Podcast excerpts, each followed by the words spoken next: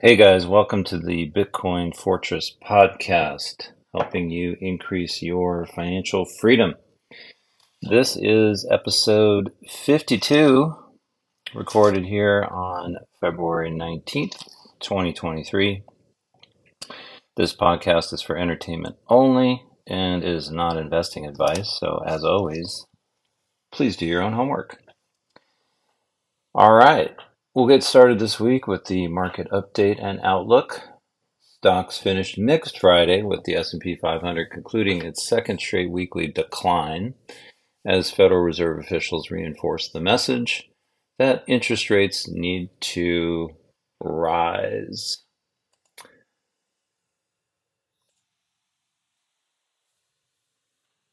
Fed Bank of Richmond President Thomas Barkin said he favors a quarter point move to give the central bank flexibility.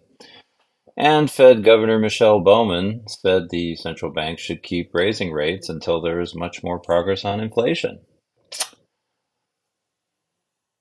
Former Treasury Secretary Lawrence Summers and economist Mohammed El-Aryan were among noted market watchers warning an aggressive Fed risks damaging the economy. For the week, the S and P shed zero point three percent, the Dow Jones edged zero point one percent lower, and the NASDAQ Composite climbed zero point six percent. Looking ahead to next week, two retail heavyweights could provide the headlines for the holiday-shortened trading week. Walmart and Home Depot are both due to report Q four earnings on February twenty-first, with analysts anticipating solid numbers for the holiday quarter and cautious guidance for the year ahead, while the retail sales report for January was stronger than anticipated. The conference call cadence from Walmart and Home Depot on current trends could impact the broad market. Notably, both stocks trailed the S and P five hundred index for the early part of the year. On the economic calendar, updates include the latest P M I prints, existing home sales, F O M C minutes, Q four G D P revision, and the highly anticipated core C P E prices read on inflation. The corporate calendar is loaded as the CAGNY conference is typically chock full of guidance updates from consumer companies, and the Barclays Industrials Conference will include appearances from dozens of airline, trucking, and logistics companies. Williams Companies will also hold a key investor event. The busy week ahead has Seeking Alpha contributors buzzing. Value Pendulum predicted an earnings beat for Walmart, while Kavanaugh Research cautioned on the A I hype of Nvidia ahead of the chipmaker's report. Meanwhile, Jonathan Weber posted a preview on what to watch with Lucid Group's earnings report. All right, moving into Bitcoin news for the week. Um, So this first article here is uh, from Yahoo Finance, uh, and this is dated February seventeenth. And I guess this is a cautionary tale, uh, not only for shilling, but also for shelling crypto scams. And the article is entitled here, N B A star Paul Pierce settles with S E C over crypto fraud charges. Federal securities regulators on Friday charged ex-N B A player Paul Pierce with violating anti-fraud and anti-touting rules by promoting a cryptocurrency on his social media account without disclosing that he was paid to do so. Pierce earned more than two hundred forty-four thousand dollars in E MAX to push the Ethereum Max tokens on his Twitter account. Reg- investigators at the United States Securities and Exchange Commission said Pierce misled the public about the digital token's investment performance when he tweeted an image of an account holding large profits, even though his own personal portfolio wasn't doing as well, the S E C said. Pierce agreed to settle the charges by paying one point four million dollars in penalties, disgorgement, and interest without admitting or denying the S E C's findings, the commission said. Pierce also agreed not to tout any crypto assets for three years. A representative for Pierce did not immediately respond to a request for comment Friday. Pierce is an N B A Hall of Famer from California who played nineteen seasons, mostly with the Boston Celtics. At issue is a tweet he posted in May twenty twenty-one after being fired from E S P N. at E S P N, I don't need you. I got Ethereum Max. I made more money with this crypto in the past month than I did with y'all in a year. Truth shall set you free, my own boss. Check it out for yourself. Hmm. Intense scrutiny from feds. The crypto industry has been under intense scrutiny from financial regulators in recent months. Uh, ever since investors started losing billions of dollars worth of assets in scams or account hacks, the glare grew even hotter last November when F T X Trading declared bankruptcy after experiencing crypto's version of a bank run. In the wake of F T X's collapse, lawmakers in Washington have renewed their calls to regulate the industry. To be clear, Pierce isn't the first celebrity personality to promote crypto and eventually pay a fine for it. Kim Kardashian in October agreed to pay one point two six million dollars in a similar settlement with the S E C, linked to the same E MAX cryptocurrency. Like Pierce, she also agreed not to promote crypto for three years. Other high-profile figures to publicly back various digital coins include Matt Damon, Paris Hilton, Jamie Foxx, Ashton Kutcher, Gwyneth Paltrow, and Dennis Cole, better known as Ghostface Killah of the Wu-Tang Clan. Tom Brady and Larry David, among those accused of defrauding investors in F T X, collapse, uh, collapse. Warriors, Stephen Curry, Serena Williams among celebrities named in Bored Ape Yacht Club N F T lawsuit. LeBron James teams with Crypto dot com to teach kids about blockchain. This case is yet another reminder to celebrities. The law requires you to disclose to the public from whom and how much you're getting paid to promote investment in securities, and you can't lie to investors when you tout a security, S E C Chair Gary Gensler said in a statement.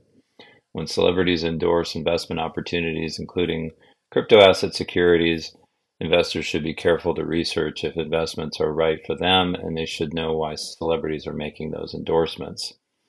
Pierce, Kardashian, and boxer Floyd Mayweather were also named as co-defendants last year in a class action lawsuit crypto investors filed against Ethereum Max. In twenty eighteen, Mayweather and music producer D J Khaled settled with the S E C over cryptocurrency promotions. Uh, so again, the lesson here is don't shill scams. Okay, moving on. The uh, next article here from Bitcoin Magazine. This was posted February sixteenth, titled Wyoming Legislature Passes Bill Protecting Bitcoin Private Keys from Courts. Goes on to say the U S state of Wyoming has passed a bill that protects its citizens from having to disclose their private keys, with a singular exception. Having now been approved by the state Senate and House of Representatives, it now simply needs to be signed by the governor to take effect. The bill states, no person shall be compelled to produce a private key or make a private key known to any other person in any civil, criminal, administrative, legislative, or other proceeding in this state that relates to a digital asset, digital identity, or other interest or right to which the private key provides access, unless a public key is unavailable or unable to disclose the requisite information with respect to the digital asset, digital identity, or other interest or right. It does not specify that it would be only for Bitcoin keys, so it would apply the same to private keys utilized as decentralized identities or any other use cases. Wyoming has been the center of attention in regards to Bitcoin adoption in the U S for some time, partially because of S- Senator Cynthia Lummis' ardent support of Bitcoin and push for regulation within the country. Christopher Allen, internet cryptography pioneer and executive director of Blockchain Commons, who previously wrote for Bitcoin Magazine in regards to the importance of protecting private key sovereignty, described why Wyoming has been a groundbreaking state for this type of legislation. Wyoming has a long tradition of good fences make for good neighbors, and as a small state, it has a true citizen legislature. They resonate well with the concept of self-sovereignty in Bitcoin and digital identity, Allen told Bitcoin Magazine. If approved by the governor, the bill would take effect for on July first, twenty twenty-three. And so uh, bravo for Wyoming for taking the lead here in uh, a very important Uh, thing, because that the worst thing would be for your private key to be published in a, a court document and available um, to everybody. Okay, the next article is from the Crypto Slate. Uh, this was posted on February eighteenth, titled "The S E C versus Paxos, a deep dive into the implications of the lawsuit and its effect on stablecoins." So there's quite a bit of chatter about the S E C uh, um, taking uh, actions against various uh, crypto uh, companies. Uh, the most recent one here is uh, against Paxos. They asked them to stop minting uh, Binance or B U S D, Binance coin, which actually is, I guess they li it's licensed by Binance, so it's not actually Binance. Um, but um, uh, they are basically now cracking down, I guess, on uh, stable coins. And of course, this also gets people interested because at the same time, governments all over the world, including, you know, the Fed, are looking into uh, C B D Cs or centralized um, uh, digital currencies, central bank digital currencies. And so, uh, you know, the concern is that uh, they'll either co-opt these or regulate them out of existence, and all you're really going to be able to use is C B D Cs. And and we've talked about this more in in the past in this podcast, that um, that's not something that we want, because uh, central bank digital currencies um, allow the government to basically see everything that you're doing, and uh, they can also uh, be programmed to uh, not purchase, not be able to purchase things, or that you have to spend it, uh, or it goes away. Um, and it's just, uh, you know, uh, uh, way too much surveillance. Um, and in fact, uh, you know, this week in uh, Nigeria, there was, there's been a lot of protests because that government is trying to eliminate paper currency uh, and push the public to use uh, central bank digital currency. And they, uh, I think in just one fell swoop, outlawed the use of paper currency, which caused riots, and people were very unhappy because they can't, they have paper currency and they can't use it. And, and leading up to that, they couldn't even get their paper currency out of the, out of the A T Ms. So, um, uh, but, uh, Nigeria already has a, a lot of people, uh, in, in digital assets, Bitcoin, um, stable coins, and, uh, other crypto assets. So the only only downside to that is a lot of a lot of those things are scams. But um, for the folks that are holding um, Bitcoin or stable coins, they're probably better off than uh, people who are just holding a pile of paper currency that's now worthless. So again, a lot of implications here, uh, because I think stable coins tend to be, and Bitcoin tend to be, very helpful for people living in authoritarian um situations. So anyway, uh diving right into the article here. On February thirteenth, the United States Securities and Exchange Commission Enforcement Division issued a Wells notice to Paxos ordering the company to stop minting the Binance U S D stablecoin. The notice followed an S E C investigation into Paxos and its relationship with Binance, whose whose stablecoin it issued, which concluded that the company violated securities laws. However, a Wells notice doesn't necessarily mean that the S E C will take enforcement action against Paxos. For the S E C to pursue this matter further, its five commissioners must vote to authorize any enforcement, litigation, or settlement.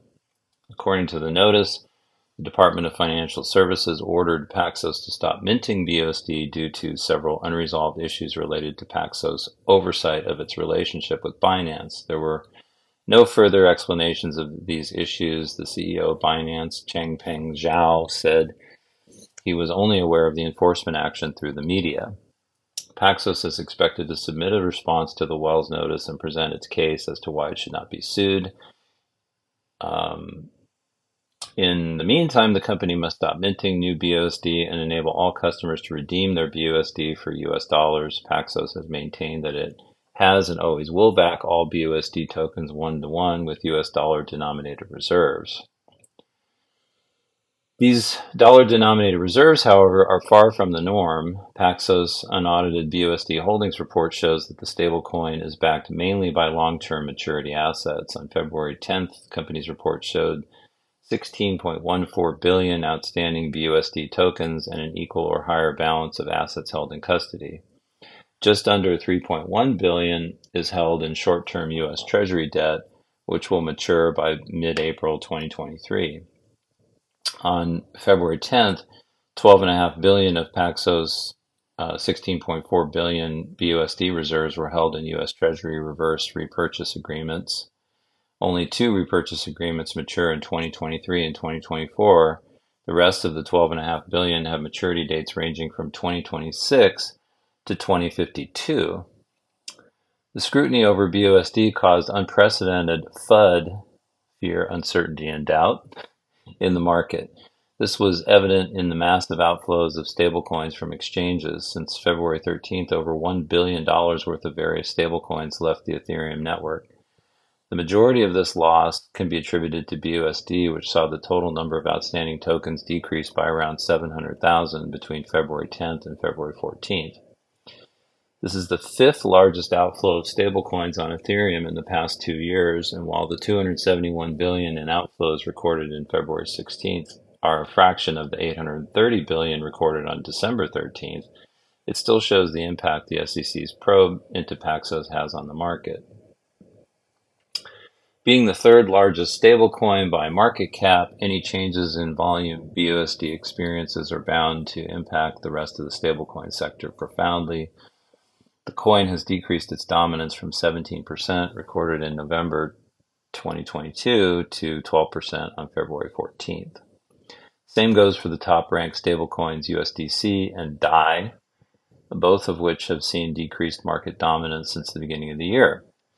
A reverse trend can be observed in U S D T. Tether's stablecoin has seen its dominance increase since November twenty twenty-two, surpassing fifty-three percent on February fifteenth, twenty twenty-three. Which is kind of interesting because Tether has probably the most F U D associated with it, in that, you know, their coin's not backed by anything, and it's, you know, it's a Ponzi, and it's, you know, being used to prop up the price of Bitcoin and, and so on and so forth. So it's kind of interesting that the market is um, moving more towards Tether. Uh, moving on, Changpeng Zhao, the C E O of Binance, said that the S E C's order to Paxos will cause B U S D's market cap to decrease over time. While Paxos will continue to service the product, the market expects the redemptions will continue to deplete B U S D's supply even further until a decision from the S E C is made. Until then, we could see U S D T's market cap and sector dominance increase even further. The largest stablecoin by market cap, U S D T, has already seen a notable inflow since S E C's probe into Paxos. Tether stablecoin saw a significant increase in liquidity on Binance last September when the exchange delisted U S D C, U S D P, and T U S D denominated pairs from the platform. The move aimed to improve price discovery and the overall liquidity on the exchange. However, many saw it as Binance's attempt at achieving vertical integration, as most of its trading pairs and the most liquid ones were tied to B U S D. The share of B U S D pairs on Binance has been growing steadily since its launch in late twenty nineteen, but has seen notable increases since the exchange delisted U S D C, U S D P, and T U S D. As B U S D's market cap declines, we can expect the share of B U S D pairs on the exchange to drop even further, and while there hasn't been a notable increase in the share of U S D T pairs on the exchange, there is a chance it could increase by the end of the quarter. And just so you know, a lot of people use stablecoins as a temporary holding uh, tank uh, in while they're trading cryptocurrencies, so um, there it's really for liquidity. And um, And dollar stablecoins do have a use case, uh, certainly in, in the uh, global south. Um, since many people can't get their hands on dollars, it's the easiest way for them to hold dollars. And so it's, you know, anything that undermines the uh, ecosystem of uh, stablecoins is probably doesn't really affect people in the Western world all that much, um, but it certainly probably has a disproportionate impact on, on folks living in authoritarian uh, regimes and the like. Uh, okay, so moving on, the S E C's enforcement action against Paxos is said to have a negative effect on Binance. The S E C's notice cited Paxos' relationship with the exchange as the reason behind the enforcement. And while Binance isn't based in the U S and thus isn't subject to U S regulation, targeting B U S D has certainly shaken the market's confidence in the exchange. Since it witnessed historical withdrawals in November twenty twenty-two following the F T X collapse, Binance has been under heavy scrutiny. In January this year, the exchange acknowledged it failed to maintain the reserves of Binance pegged B U S D, a stablecoin it issues on other blockchains whose value is pegged to the Paxos-issued B U S D on Ethereum. Data compiled by blockchain analytics company Chain Argos and analyzed by Bloomberg showed that the Binance pegged B U S D was frequently under-collateralized between twenty twenty and twenty twenty-one. On three separate occasions, the gap between B U S D reserves held by Binance and the supply of Binance pegged B U S D surpassed one billion dollars. The exchange has acknowledged its past troubles in maintaining the reserve for Binance pegged B U S D and said it has since improved the process with enhanced discrepancy checks to ensure the token is backed one-to-one with B U S D. Binance's native token B N B hasn't been immune to the Paxos news. The token saw its price drop by over eleven percent in less than twenty-four hours as investors mulled over the prospect of increased regulatory scrutiny into Binance. However, the slip in confidence seems to have been short-lived, as B N B regained most of its losses on February sixteenth, jumping by over nine percent since the February thirteenth news. So then they wrap it up by saying the full effects of the S E C's probe into Paxos are yet to be felt. If the S E C decides to take enforcement action against Paxos and take it to court over securities laws violations, the market could enter into a period of unprecedented volatility. Many analysts have argued that B U S D doesn't pass the Howey test, a set of criteria set by the S E C to determine whether an asset classifies as a security. If the commission continues to pursue the matter in court, it could set a precedent for the rest of the crypto industry and threaten all other major stablecoin issuers. Increased regulatory uncertainty could destabilize the market, which has just begun a slow recovery from the collapse of F T X. It could also drastically change the crypto landscape in the U S, as many companies could seek to sell their, set their roots in a more regulatory-friendly environment. So, very interesting piece here. Uh, wouldn't be a weekly update without uh, the latest thoughts from Robert Kiyosaki. Here he warns about stocks, bonds, and mutual funds and says Bitcoin is best for unstable times. Uh, this article was posted on um, today on bitcoin dot com. And again, I'll put links to all the articles in the show notes so you can read it for yourself. Um, The author of Rich Dad Poor Dad, Robert Kiyosaki, gave some more investment advice this week. Uh, he tweeted on Friday, "For years I've been saying saving money and investing in a well-diversified portfolio of stocks, bonds, mutual funds, and E T Fs is risky advice. Today, very risky advice. I still believe gold, silver, Bitcoin, best for unstable times, although prices will go up and down." The famous author previously said, "I do not love stocks, bonds, mutual funds, or E T Fs." However, he said that investors should invest in what they love. In April last year, he said bonds are the riskiest investment in a global meltdown.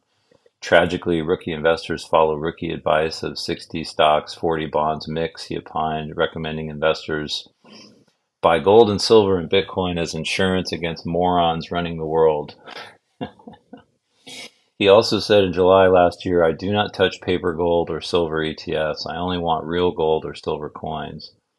As for mutual funds, Kiyosaki has said for several years, "I just don't like mutual funds. I think they're a ripoff." He explained in twenty nineteen, "Financial planners are henchmen for banks and mutual funds. They sell you their products, take your money, charge you fees, and use your money to get richer." Many people on Twitter disagreed with Kiyosaki, telling him that a well-diversified portfolio of stocks, bonds, mutual funds, and E T Fs is a lot less risky than investing in gold, silver, and Bitcoin. Some accused the famous author of pumping B T C for his personal gain. Kiyosaki has been recommending gold, silver, and Bitcoin for quite some time. He said last December that owners of the three investments will get richer when the Federal Reserve pivots and prints trillions of dollars. He predicted that by twenty twenty-five, gold would be at five thousand dollars, silver at five hundred dollars, and Bitcoin at five hundred thousand dollars. In addition, he expects gold to soar to three thousand eight hundred dollars and silver to rise to seventy-five dollars this year. Kiyosaki previously explained that he is a Bitcoin investor, not a trader, so he gets excited whenever Bitcoin hits a new bottom. Moreover, the renowned author has repeatedly said that he does not trust the Biden administration, the Treasury Department, the Federal Reserve, or Wall Street. He has warned many times that the Fed is destroying the economy and the U S dollar. In October twenty twenty-one, he tweeted, "I love Bitcoin because I do not trust the Fed, Treasury, or Wall Street." The Rich Dad Poor Dad author recently cautioned that everything will crash and a depression is possible. In January, he said, "We are in a global recession, warning of soaring bankruptcies, unemployment, and homelessness." And uh,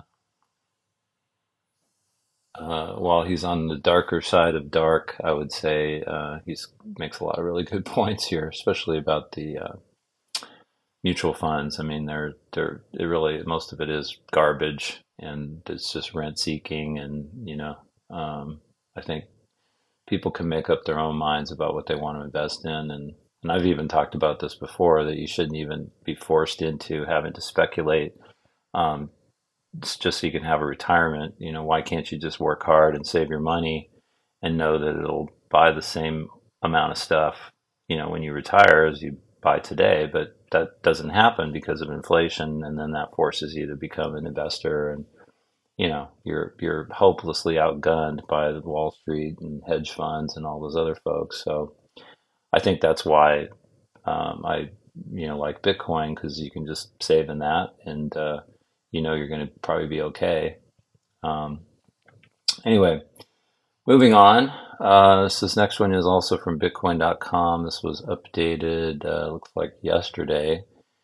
Uh, title is Government... Uh, let's see, Custodia, Custodia C E O slams U S government over broad crackdown, lack of regulatory clarity in crypto industry.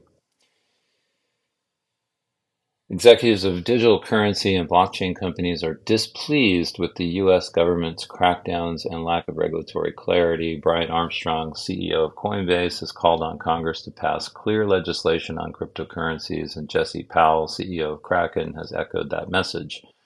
On February seventeenth, Caitlin Long, C E O of Custodia, published a blog post explaining that she had given evidence to authorities about a crypto fraud case months before the company collapsed, leaving its millions of customers with losses.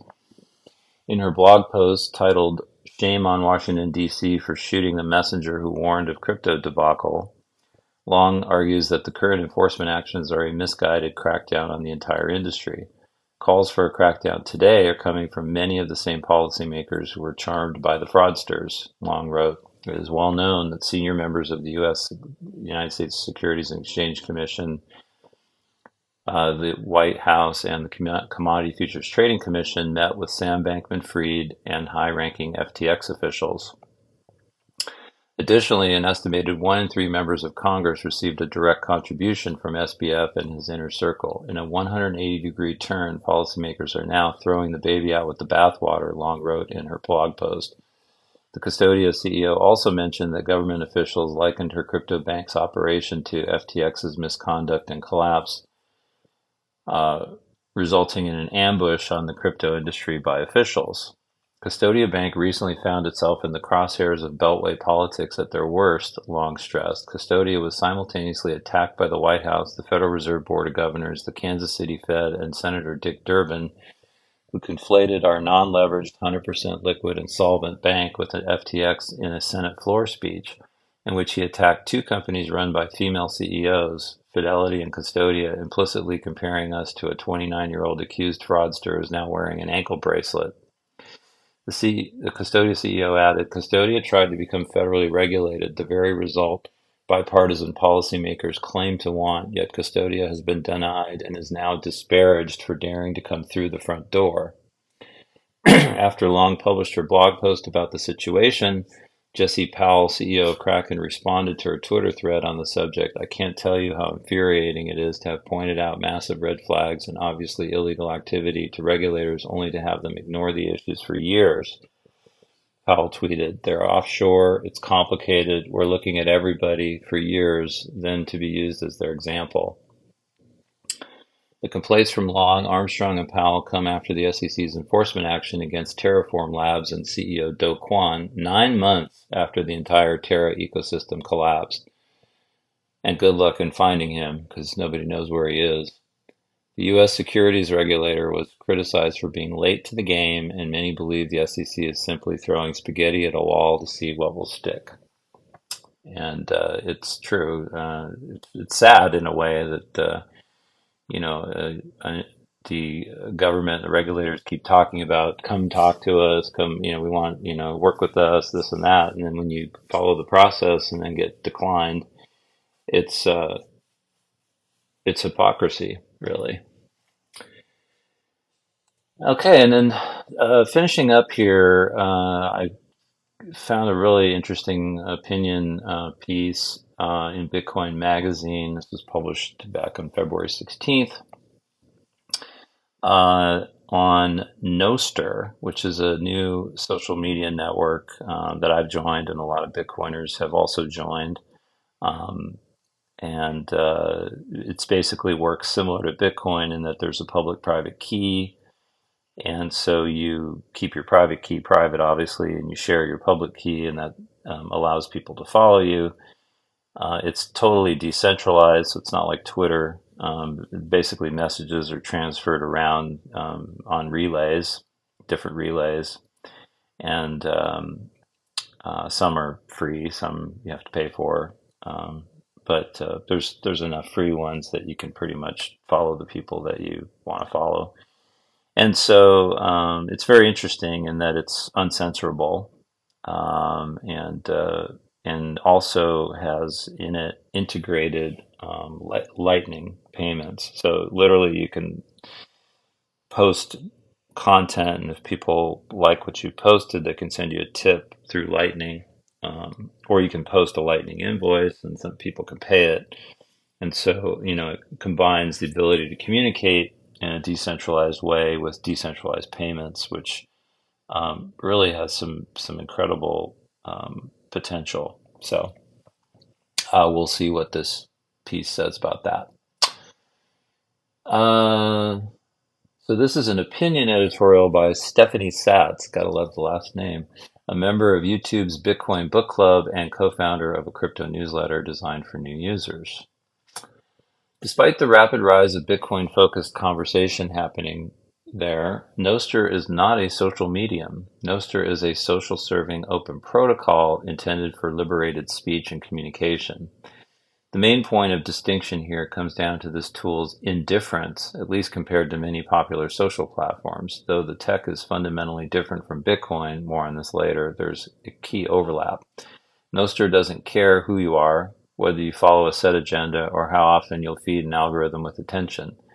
Nostr acts more like aspiring decentralized tech that may incentivize truth with the help of Bitcoin.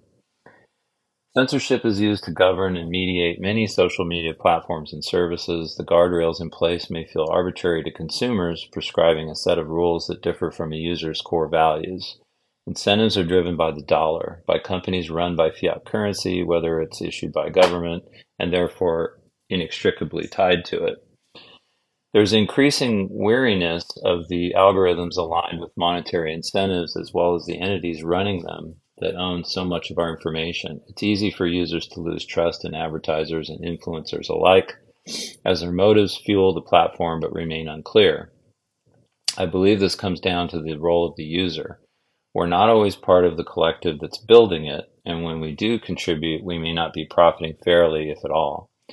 On traditional social platforms, users who aren't bothered by censorship may still feel overwhelmed by bots and spam. Others may flock to social platforms for gaming and community support, only to dodge and sift through scam messages. Algorithms are so in sync with our behavior and thought patterns that it's becoming increasingly difficult to separate the product from the consumer. We saw these sentiments unfold over the past year, with Elon Musk's takeover of Twitter and how divisive that was. We've seen it in kickback after Meta's rebrand. Social media can be scary or divisive at best. But despite all of this, we still use it. So for connection, growth, and building, where should we go? Of course, there are quality encrypted communication platforms which offer more shielded, secure interactions, but I wouldn't define these as social networks either. They often function as vehicles for private, secure communication instead of shared spaces. First, let's unpack this a bit and explain what Nostr is and is not, because to think it solves all the problems of traditional social media may be somewhat naive. Nostr is for developers. It's an open source project for builders that serves as a broadcast platform and content hub aggregate.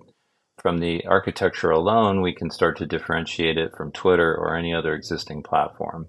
This protocol is newly actively developed, so while it tugs at the root of topics like free speech and privacy, the tech itself is in its nascent stages. Nostr aims to decentralize private communications and data while allowing us to interact in new ways.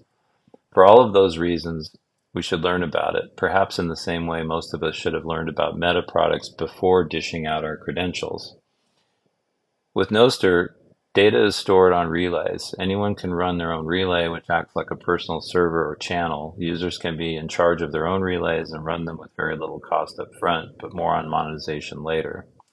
Users can kick people off their relays, but there are various relays that individuals can join. If a relay owner doesn't want to host a person's messages, that user can simply move to another one. This is a key differentiator from censorship on Twitter or Meta, where posts and accounts can be removed or frozen for not conforming to the platform's centrally operated rulebook. Any user can build their own client, which is the program or application that hosts messages and information. Clients can be used to access the internet and broadcast posts or facilitate communication with the help of public and private keys. Nostr uses cryptographic signatures to keep communications secure. Public and private key pairs are used to encrypt and send data. Similar to Bitcoin, the Nostr code functions as a protocol. Yet it's important to point out that Nostr is not a type of blockchain technology. There's overlap. These innovations use some similar tools to accomplish different things. Nostr was made so builders can connect with the people they want to and broadcast information, but it's not the same as a globally connected blockchain-based network like Bitcoin, where all nodes have to agree or come to a consensus. That can work great for something that functions as a currency, but consensus does not have as much of a use in Nostr's social aspects. They simply use cryptography in different ways.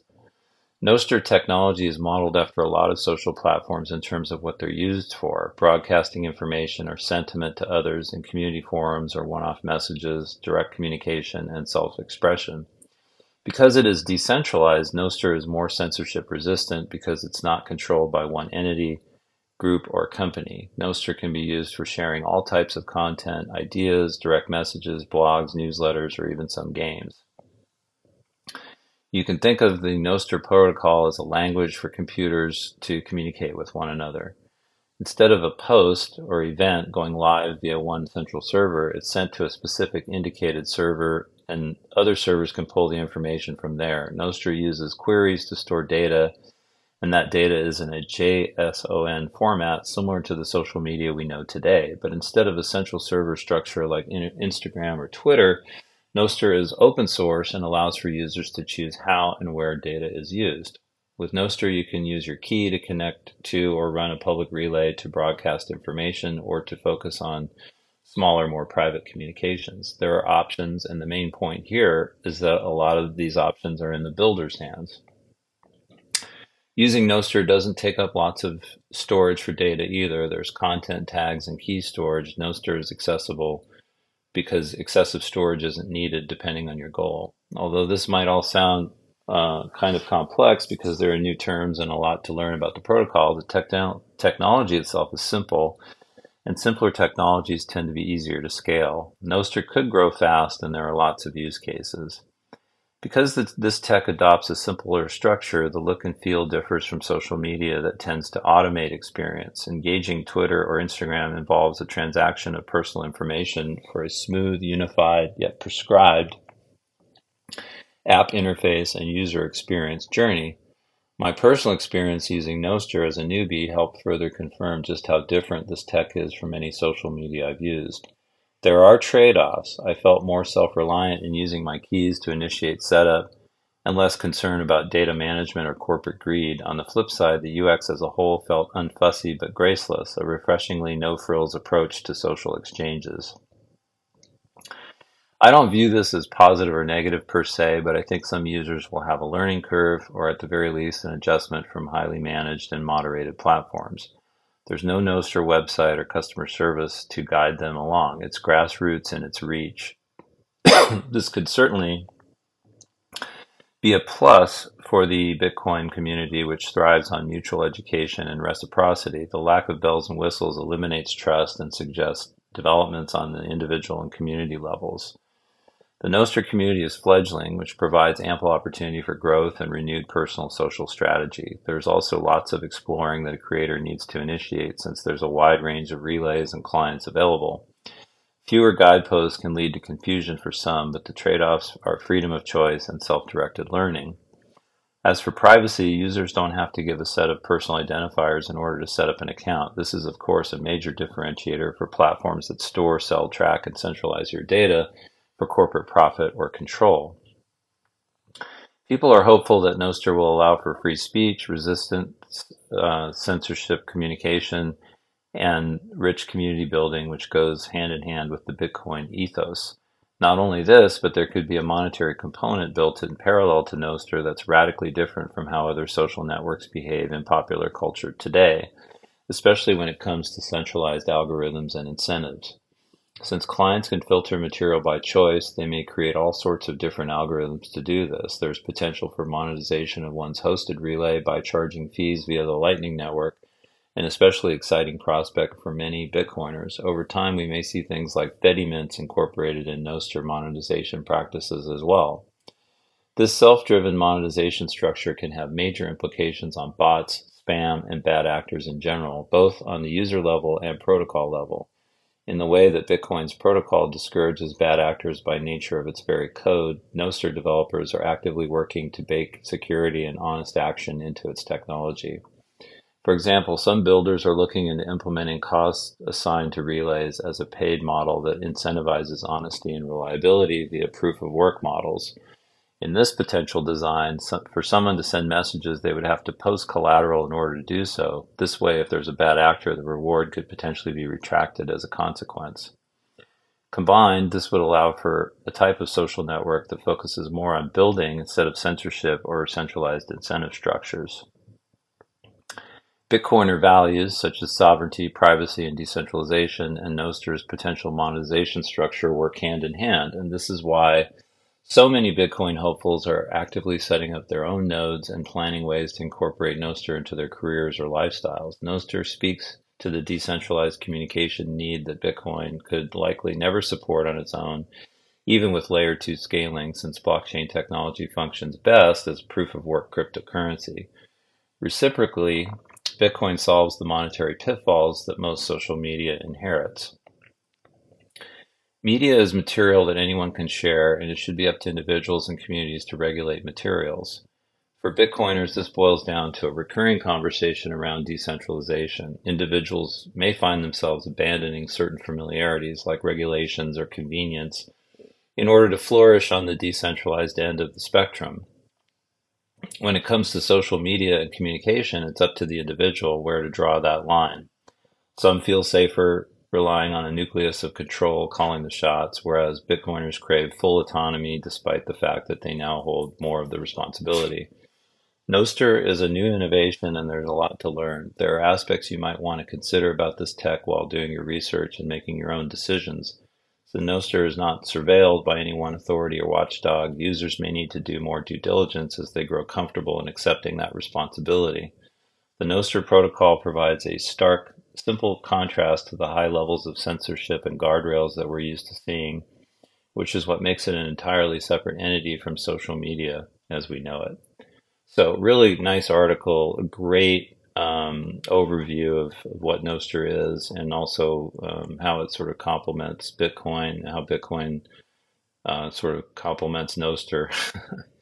So um, I would uh, definitely check it out. Um, there's an app called Damus that I downloaded, uh, and it's and uh, there's lots of people on there that can help you set set everything up, and um, anyway, give it a try. Okay. Well, thanks for listening to the podcast. If you enjoyed the show, please like and leave a comment. Also, don't forget to subscribe on your favorite podcast app so you don't miss an episode. You can also follow my Substack at bitcoin fortress dot substack dot com. Check it out this week. I posted my monthly portfolio update, and I will um, include a link to that in the show notes. Um, and um, uh, you can also follow me on Twitter. My handle is at Nick Reichert, and I will talk to you all next week. Bye-bye.